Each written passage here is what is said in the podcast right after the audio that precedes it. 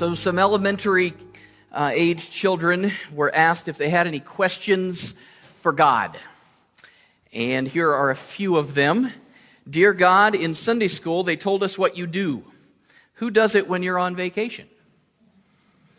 Dear God, is it hard for you to love everybody in the whole world? There are only four people in my family, and I can never do it. Dear God, my grandpa says you were around when he was a little boy. How far back do you go? Dear God, is it true my father won't get into heaven if he uses his Gulf words in the house? Dear God, did you mean for giraffes to look like that or was it an accident?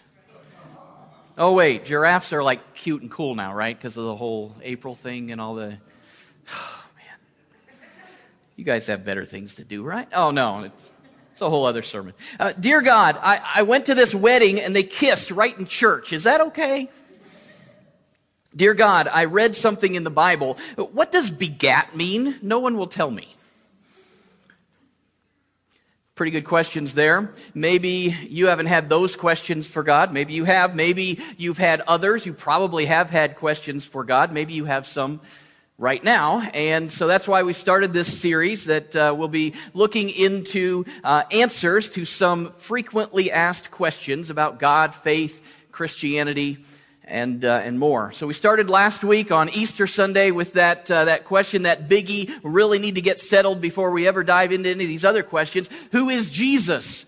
To me? Who, who, who do I believe Jesus is? What have I done with Jesus, God's Son? Do I truly believe that He, He saves my soul? Do I truly believe that He is, is the Messiah, the Christ, the Son of the living God? So we started out there and, and uh, we have to settle that uh, first and then we also then are, are going to be approaching certainly not an exhausted, exhaustive list of, uh, of, of questions, but hopefully questions that uh, that you may be asking or maybe and you see that list there on the back of your uh, your program that's where we're heading. Maybe you read some of those and you go well i wasn't asking that question but now i am. Hmm. uh, so that kind of uh, shows where uh, where we're heading here I want to remind you in this series, when the Bible is clear in addressing some of these issues, then I will do my best to be clear, to tell you exactly what the Bible says. If the Bible gives direction, so there's some, some direction or guidance involved, then that's exactly what I'll do. I'll, I'll uh, point us in the direction where Scripture is pointing. When the Bible is silent, and there are some of these issues where the Bible doesn't necessarily say too much about it, uh, then I'm not just going to make things up, I promise. Uh, I'll, uh, we'll, we'll look at uh, opinions and principles and, and uh, the, the traditions of the church and what scholars have studied, and, and I'll do my best to kind of uh, let you know uh, when which is which i guess. Uh, am i does the bible say this or is this just what some scholars believe? And, and we'll try to uh, to cover all that. But but basically i guess I, I want to reassure you or let you know that i'll be answering these questions to the best of my ability based on scripture looking at them from a christian worldview. How you view the world uh, determines uh, how you live life. Help, and, and it, it, it kind of uh, affects how you answer life's questions. In a very practical way, think about Christopher Columbus. He had a certain worldview, right? Like specifically about the world and that it was round and not flat. And he was right. The world was round and he never would have ventured across the sea without that worldview. Because he had a certain uh, image of how things worked in life, then he acted upon that our worldview affects, affects how we live. Now, I'm not so much talking about jumping in a boat and sailing across the sea, but, but uh, talking about how do we think life works? How do we think uh, things work in this life? And, and, and how we understand that are kind of the principles that we live by. So our worldview affects how we live. So it will help set the stage, I think, to, to, uh, to answer these questions if we first of all review uh, what is a, a, Christian worldview, where are we where are we coming from in this? And so that's why some of you were scared when I set these things up. It's it, it's not school, I promise, but I will be uh, will be uh, taking some notes here because we'll refer refer back to this uh, throughout the message. So. So over here, and I won't turn my back on you too much, but, but we'll do a Christian worldview here. I'm going to write it on here, but you won't be able to read it. I'm just because uh, I my handwriting, but uh, we'll call it. Quit. That's not Christian West Virginia. We all know that West Virginia is a little. You know, we're not sure about West, but no, I'm just kidding. Christian worldview. So first of all, it's God centered. So everything is centered on God. right? A Christian worldview, everything have, God created then. So uh, God created, including humanity. He created male and female, Adam and Eve, man and woman, and He designed us then for for relationship. So there's uh, there's that relationship aspect involved involved, and so God enjoyed fellowship, relationship, friendship with with Adam and Eve, and uh, and and they they had God created us for relationship with Him. But then the biggie, sin happened, right? Adam and Eve uh, broke the rules and uh, ate from the fruit they weren't supposed to, to eat from, and so they sinned. And when they did, that broke the relationship, right? And so, so uh, there's there's a break in that relationship between humanity and God because of sin, and so we need a savior. Uh, for, before we go too much further here, sin also, when they did that, that brought pain and suffering and death and some other words that are not very pleasant. Sin brought all the, the bad stuff into the world. So we need a Savior from all of that, and that Savior is Jesus. So God so loved the world that he gave his one and only son. Whoever believes in him will not perish, will not suffer the consequences of death, but will have eternal life. And so we have that eternal life. Uh, we, re- we have that relationship with God restored here and now. Also then, we have the hope of heaven right? So, Christian worldview, just kind of hitting the highlights. Uh, we have the hope of heaven. So, heaven is our real home. And that's important. We're going to come back to that uh, more than once. But heaven is our home. We're not just here on earth in this life that we're living right now, but, but we're uh, looking toward heaven as our home. So it's, uh, uh when we have questions then, God our Father, who did all this because it's all God centered, if we have questions, God our Father answers our questions. It's a God life following God's rules. Simple enough, complex enough. I could spend the next, well, the rest of this year preaching on just all of those things. And there's a whole lot of other things and details involved in all of that. But that's a, a little bit of uh, what it means to live by a Christian, biblical centered worldview. But let's face it, not everybody lives by this, right? Not everybody uh, gets all of this. Not everybody understands all this. Not everyone lives by a Christian worldview. So maybe we also need to look at the opposite side, the non Christian worldview. I'm going to use the blue one because that's not, uh, or the red one. How about that? Non Christian worldview. Again, not saying anything about West Virginia. Just so it's not God centered, right? It's uh, it's me centered. Uh, it's, it's humanity centered. Everything, uh, everything revolves around me, revolves around me. Uh, so therefore, uh, nobody really created anything because it all just kind of happened, right?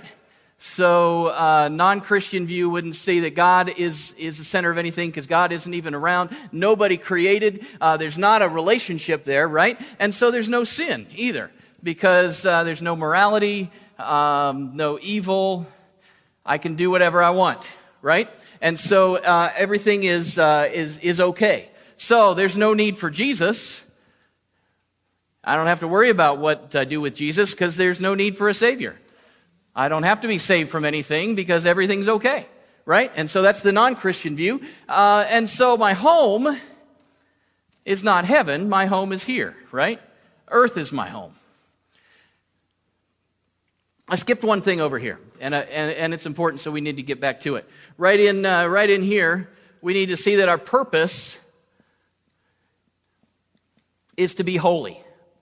So God makes us holy. I know you can't read that, but I wrote it in there anyway, just so I can see it. Um, and believe me, I put it there. Uh, so our purpose over here, though, our purpose why am I living life? Well, I'm living life. There's no, no point of heaven. No, no, I'm not looking toward heaven or anything like that. I'm living here and now. Everything's here and now about earth. Earth is my home. Uh, so my purpose is to be happy. And you see over here, my purpose is uh, that God would make me holy. Over here, it's that I'll be happy. And so when I have questions, my feelings will answer my questions, right? How do I feel about that? How does that, how does that feel? What, what do I, what do I think? Well, it's all going to be up to me and, and how I feel. And so it's a, it's a me-centered life following my rules. Two extremes. Christian worldview, non-Christian worldview, two extremes. But not everybody in the world follows this either, right? These are the two extremes. Usually, most people, even probably most of us here, would probably fall somewhere in the middle between these. Uh, kind of a hybrid of the two. Those are the two extremes. We usually end up somewhere in the middle, and it's what I'd like to call today smorgasbord Christianity. Smorgasbord. That is one of those words. That is an awesome, that just rolls off the tongue. Some of you have no idea what I'm talking about. I don't think they call it that anymore. Uh, it's the old word for those restaurants where you sidle up to the trough and eat as much as you want, buffet cafeteria style, right? Golden Corral. That's a uh, that's that's the new version of the old smorgasbord. Smorgasbord. I like almost the Muppets guy is almost there. So you go into the smorgasbord and you've got uh, you know all the different kinds of meat. You got 20 plus different overcooked limp vegetables, right? You've got rolls, you've got salad. Uh, for some reason, there's always lukewarm pizza next to a big pile of fries, right? It's just for the kids, I guess. If you don't want asparagus or broccoli, skip it. You don't have to take it, right? It's the smorgasbord and you're in charge. Uh, you, if you want to go back five times to uh, get the three day old carrot cake with the cool little carrot thing kind of on the top of the ice, you, you know what I'm talking about.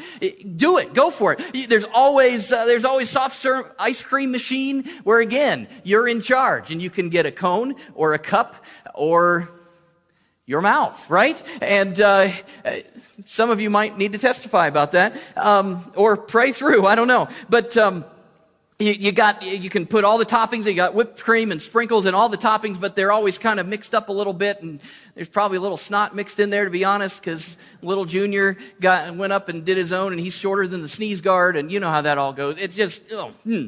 Anyway.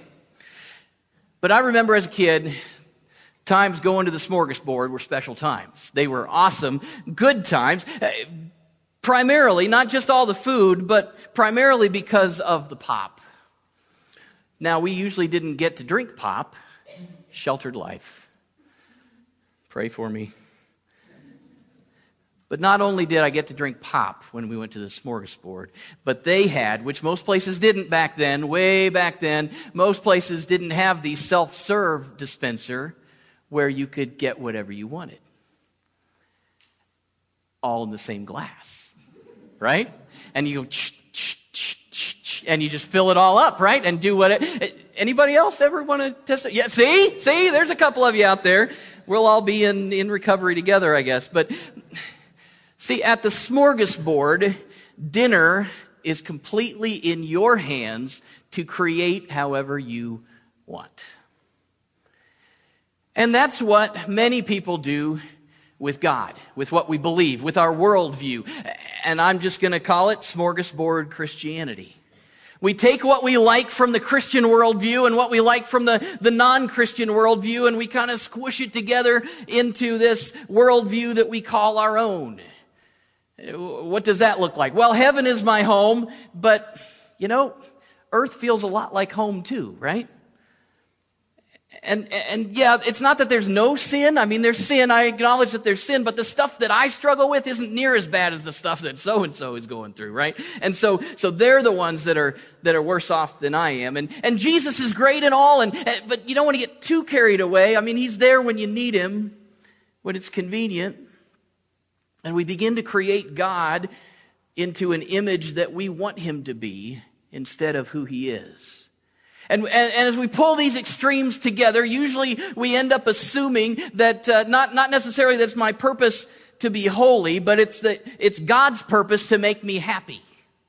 And that's kind of how it all plays together. And so God needs to make me happy. And that's part of what's going on under the surface, so to speak. We're trying to live a God life, but by our rules. And so we're mashing these things together, and we're in charge of the worldview and how things work. And so when we have questions, we, we just get confused because, because our Father God says one thing, but yeah, I'm not feeling, I'm not sure that that's really, uh, yeah, he says, but I, and so we're, we're conflicted and we're confused and, and I'm not ha- real happy about that answer, so it must not be right. Long ago, I realized that I should probably avoid the smorgasbord at dinner time. It just doesn't work out well for me. Usually it's my frugality more than anything else. That always trumps my discipline. Because I'd rather go back 12 times because I need to feel like I'm getting a deal. Or maybe, maybe there's probably a little hint of sticking it to them. Ha, you, you charged me that, but I went back and I got extra lukewarm pizza. All that to say, I guess, I, I end up coming away from the smorgasbord with regrets. And, and we have to avoid the smorgasbord in our spiritual lives too. We can't just pick and choose what we think we, we, we want in Christianity and skip over the hard stuff. We have to get back to a life centered on God and how He operates really truly as it's spelled out in Scripture as, as, as He designed life to be. And we have to rely on that worldview and not some mashup of our own making. Or else we'll have regrets. It's the only way that we'll find real answers to our questions. And so in answering these questions that we'll be doing today and in the days ahead, I always want to be coming back to the Christian worldview. Big, huge uh, introduction, I guess, but that's kind of an introduction to all the rest uh, of the weeks. We'll probably have some form of these things up uh, over the next many weeks so that we'll continue to remember what uh, what we're, where we're going back to for the source of our answers. And so the big question of the day has been asked in various forms. You see it there at the top of your outline. It says, why do bad things happen to good people? We could, uh, in that, I guess we're asking several things. Why is there suffering in the world? Uh, why doesn't God stop suffering? Uh, why doesn't God at least protect Christians from the bad things that happen in the world? Uh, can God stop suffering? Or, uh, or is his power limited in some way? If he can, why doesn't he? And those are some pretty weighty questions, so let's dive in and we will hit those and, and more. The first question, I guess, where I want to want to start is why do bad things happen to anyone? And the short answer is sin. Why do bad things happen? The answer is sin. That's the short answer. We can just pray and go home. That's it. That's the answer. Done. Goodbye, right? There, sh- there would be no bad things happening if there was no sin. When Adam and Eve sinned in the Garden of Eden, it brought suffering and disease. We covered it right here. Suffering and pain and death and disease and brokenness and, and all of that came into the world. And that sin has been passed down to every person who has ever been born. Theologians call it original sin. We're, we're born with this sin. We're infected by it. Sin has been in the world almost since the beginning. And sin has consequences. Back in college, I had a 1982 Honda Accord hatchback, light blue, much cooler than what it sounded just then saying it. But it was very cool. Very, very cool. Right? It was, it was very cool. One evening, I was driving with a few friends. One of them may or may not be sitting on the front row this morning. And I was driving a bit too fast and we came up to an S curve in the road, and I decided to try to straighten the curves, as any well respecting Dukes of Hazzard lover is uh, uh, meant to do. As cool as it was, my 1982 Honda hatchback was no General Lee. And we came out of the final curve, and that car spun kind of, I guess you call it a helicopter spin, so to speak, spun around the dry pavement. It's going kind of fast. And uh, all I remember is the lights shining on these leaves as they're flying all over the place and spinning and not really knowing where we are. And then we ended up, boom, we all, we slammed against the, the curb. Everyone's okay. Look around. They're, I mean, they were mad at me, but they were okay.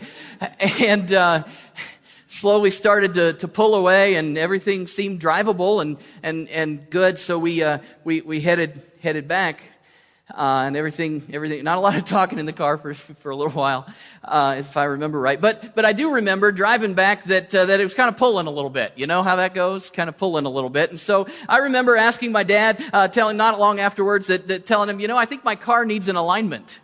Wouldn't really want to tell him why I would think that, but uh, just, just told him that uh, that I thought it needed an alignment. So we coordinated all of that, and and uh, uh, he got it in. And then he called me after the garage had called him, and he said the car doesn't need an alignment. Um, it has a bent axle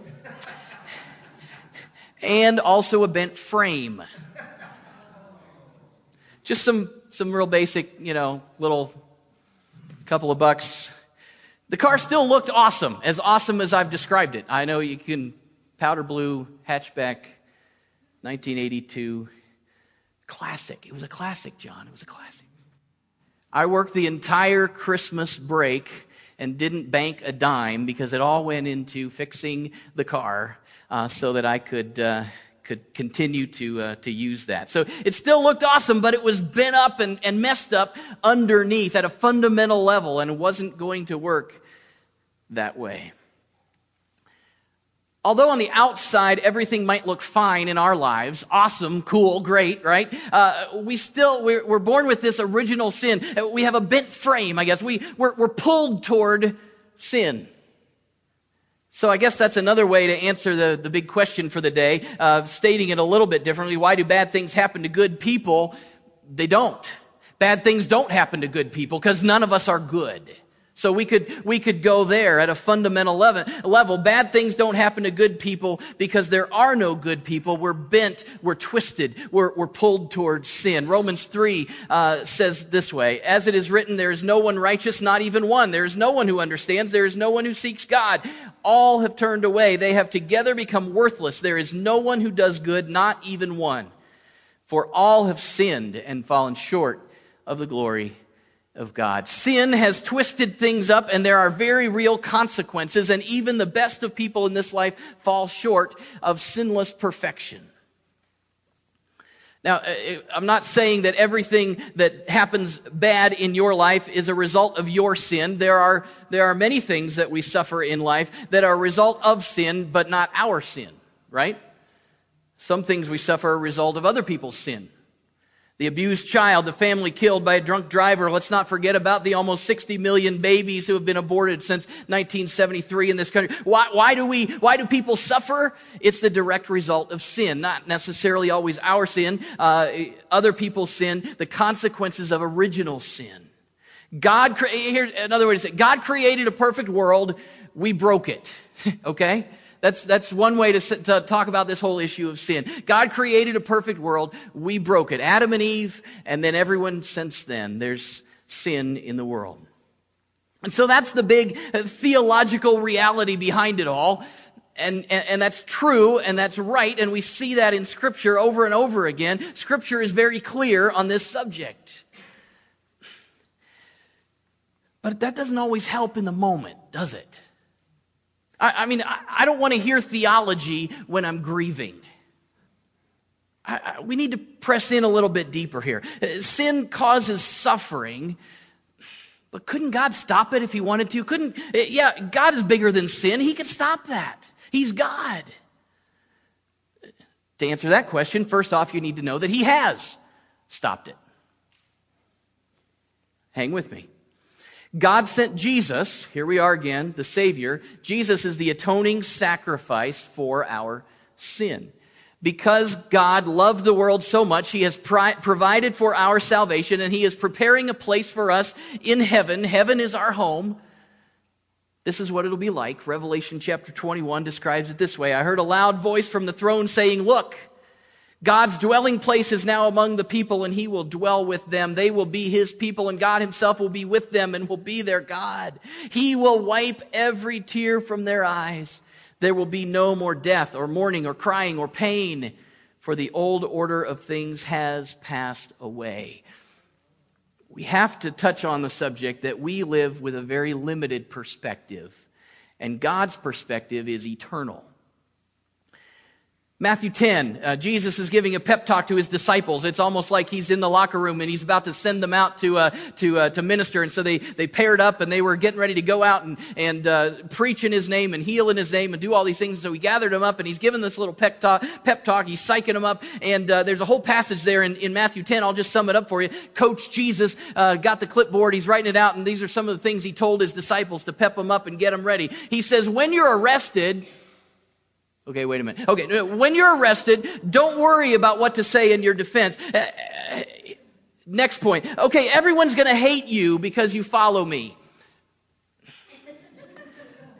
Oh, and don't be afraid of people that want to kill you. They can only kill your body, they can't kill your soul. This is, this is a summary of the pep talk, right? Uh, okay, thanks, Jesus. Only my body. That's good. Great. Thank you. Appreciate that. God has an eternal perspective that we can't grasp very well. And God cares more about our spiritual health than our physical health. Some, some hard stuff, and yet it's, it's true. I mean, I hate to be the one to break it to you, and we like to insulate ourselves from it, but our bodies are going to die. Our souls are going to live forever. So we need to live for eternity. God's ability to save our souls from eternal judgment is much more significant than his ability to protect our bodies from disease and pain. We are trapped in these physical bodies with a physical limited perspective. And so we pray desperately for safety and for health and, and all the other things. And in so doing, we're, we're trying many times to apply to our bodies God's promises of protection for our souls. And in the end, we're disappointed because the death rate for Christians and non Christians is the same. And we will continue to be disappointed until we begin to value eternal life for our souls as more important than limited life of our bodies. It's, it's, it's hard truth. I, even saying it, I'm going, wow, but it's, it's reality. There is an eternal perspective. Remember, earth is not our home. Heaven is our home. It's temporary. I, I heard someone, someone say, this, it's just like we're camping. We're just here on a camping trip for a little while, you know, just a few years. Compared to all of eternity, just a couple of years, a few years, it's camping. It's a Christian worldview. I'm not always happy about it, but I'm living with eternity in mind. And so maybe we can process through all that. And we might even say, okay, Pastor, I get it. I understand that, that God has this eternal perspective, and so eternity and issues of the soul are, are, are more significant than issues of our bodies, because our bodies will pass away and our souls last for eternity. We need to make sure that those are, are right. Uh, but, preacher, maybe I'm putting words in your mouth, I don't know, but God can intervene, and He does sometimes. So why doesn't He do that all the time? God heals people, but not everyone. We, we read about it even in the, in the Bible. We, we read about all the ones that were healed. There are, there are some who weren't. We pray these days for, for uh, healing for people. And sometimes God comes through and, and does amazing, miraculous things, and other times he doesn't. So I guess the question we're getting to is why does God, uh, why would God allow us to suffer? Is there, is there anything there? Could there possibly be reasons behind going through pain and suffering? As any parent knows, uh, some suffering is lovingly inflicted for a higher good. Did you ever fall and skin your knee as a child? Probably all have. Did your mom ever pull out the aerosol spray can of searing pain and agony called Bactine? Did that ever happen to you? Yes. So, sprayed it on there, much worse than the original injury, right? But even though you felt like now you had a hole through your knee, it was supposed to kill the germs and, and cleanse the wound and, and help the wound to heal quicker and all those things. Some pain and suffering is allowed or even inflicted for a higher good. So let's see what God might be accomplishing through allowing us to go through pain and suffering. Suffering punishes sin. First thing, Ephesians uh, 2, 1 to 3. As for you, you were dead in your transgressions and sins in which you used to live when you followed the ways of this world and the ruler of the kingdom of the air, the spirit who is now at work in those who are disobedient. All of us also lived among them at one time, gratifying the cravings of our flesh and following its desires and thoughts. Like the rest, we were by nature deserving of wrath. Consequences. Sin has consequences. So when you're going through difficulty, one question to ask, one, one thing that might be important to do is to do an internal inspection to see if there is sin in your life. Because it could be that some of the suffering you're going through is a direct result of the, of your sinful behavior. God punishes sin but that's a good thing because he punishes sin in order to restore us to righteousness. Remember, God's, uh, God's purpose, ah, you can't read it. God's purpose is to make us holy. Our purpose here is to become more and more holy. And so he's going to constantly be, be uh, uh, pointing out the things that are not holy. And, and there are consequences to that. And sometimes our suffering is a result of the punishment for sin. Sometimes suffering tests our faith. James chapter 1 starts out this way. Uh, Consider it pure joy, my brothers and sisters, whenever you face trials of many kinds because you know that the testing of your faith produces perseverance. Let perseverance finish its work so that you may be mature and complete, not lacking anything. Sometimes God allows suffering in our lives to test us uh, to see if we are can continue to trust him. Uh, back in back in the uh, Old Testament times, Job uh, fell into this category uh, where where the devil approached God and said, "Job's got everything going for him uh, he would curse you if, uh, if, if he had, had to deal with pain and suffering. And eh, we don't have time to go into that whole story, but he went through pain and suffering. It was a test of his faith to prove. Uh, scripture talks about uh, uh, uh, proving, just like precious metals go through the refining process over the fire and melted down to get rid of the impurities. many times, as we go through difficulty, is is when we when we mature and that leads to the next one suffering builds strength through discipline. Hebrews 12. Endure hardship as discipline. God is treating you as his children, for what children are not disciplined by their father? No discipline seems pleasant at the time, but painful. Later on, however, it produces a harvest of righteousness and peace for those who have been trained by it.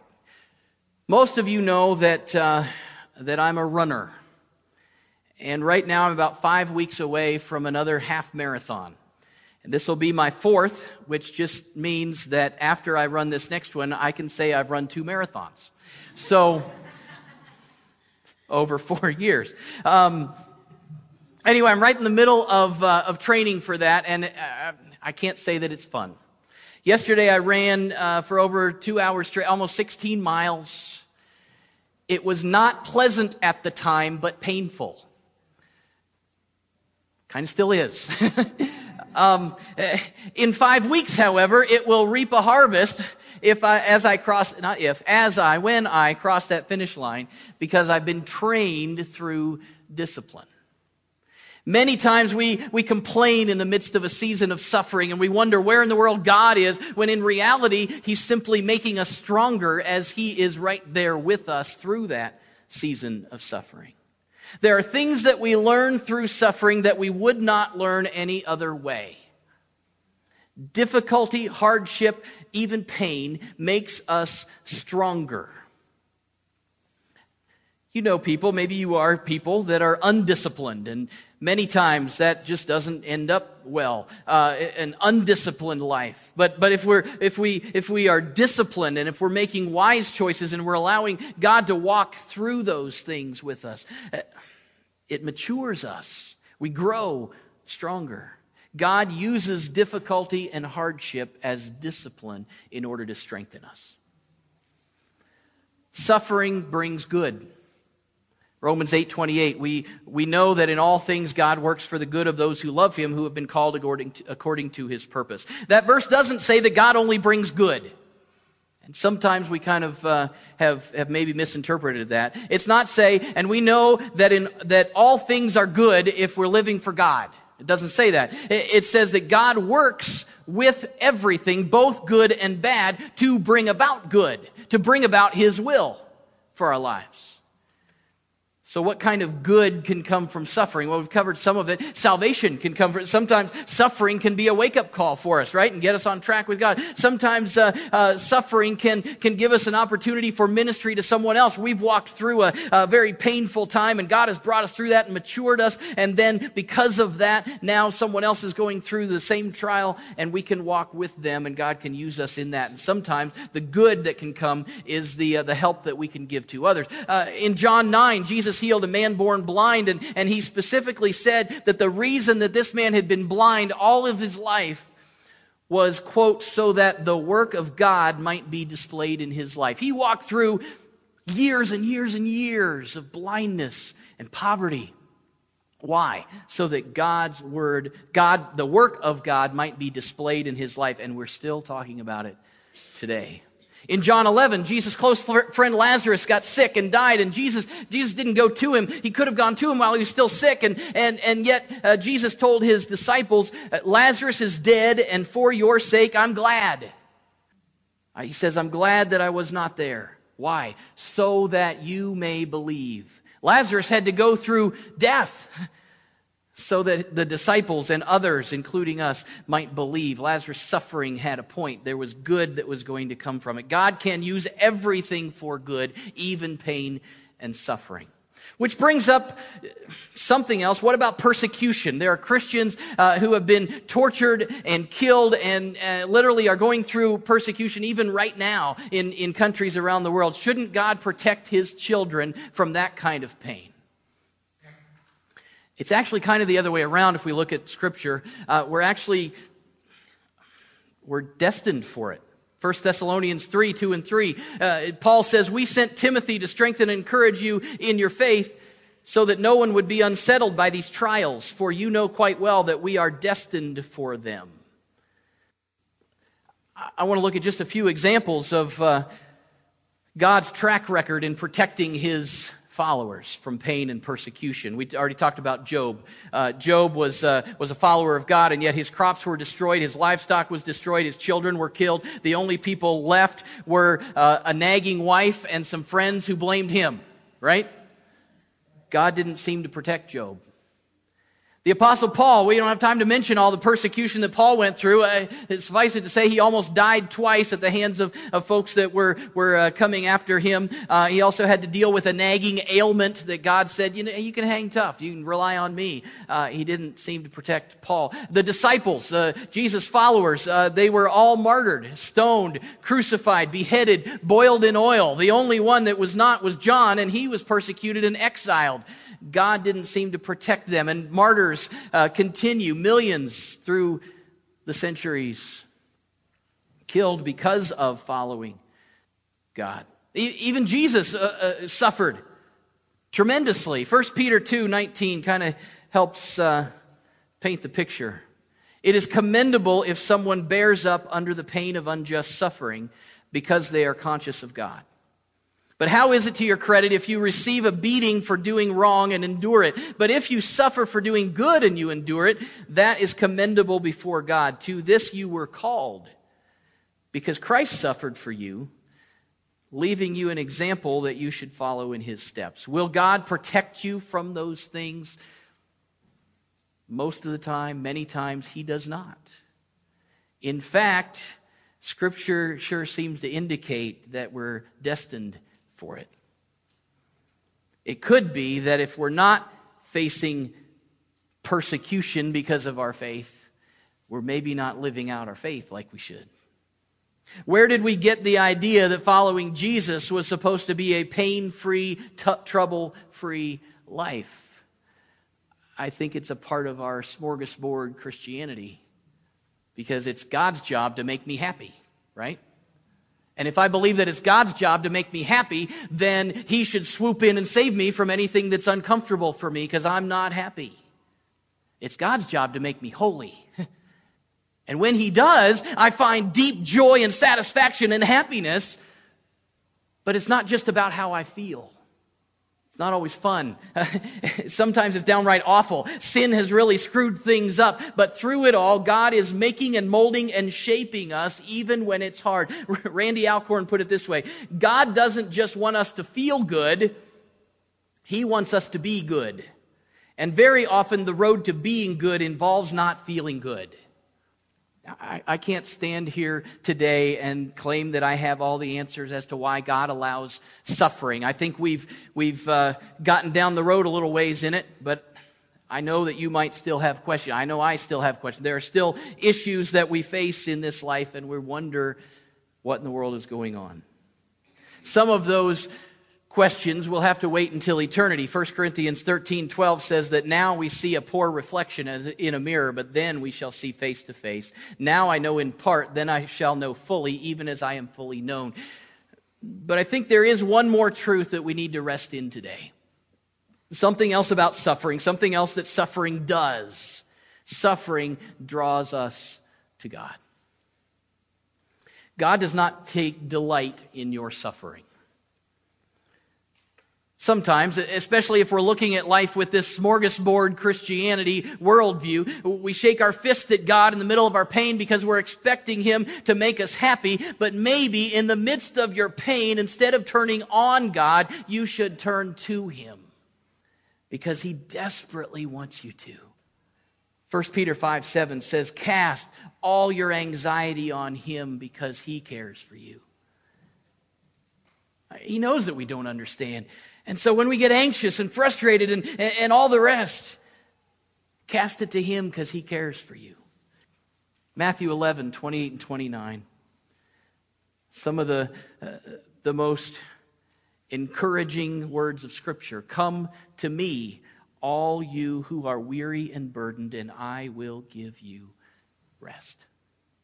Take my yoke upon you and learn from me, for I am gentle and humble in heart, and you will find rest for your souls.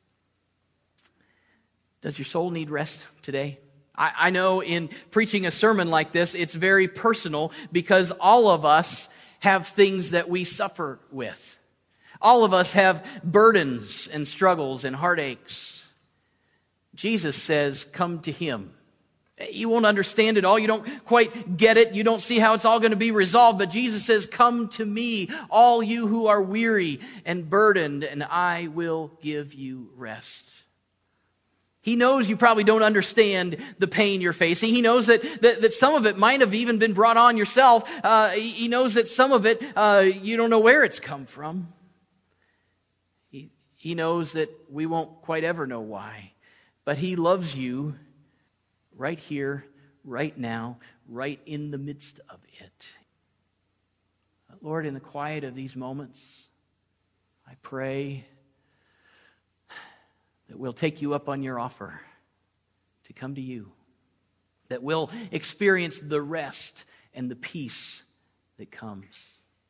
You know the hard things that we've been through. We, you know the difficulties that we face. You know the things that have been resolved and the things that are still unresolved. You know the questions of our soul. Lord, I pray that, that we would allow you to bring your rest to our hearts.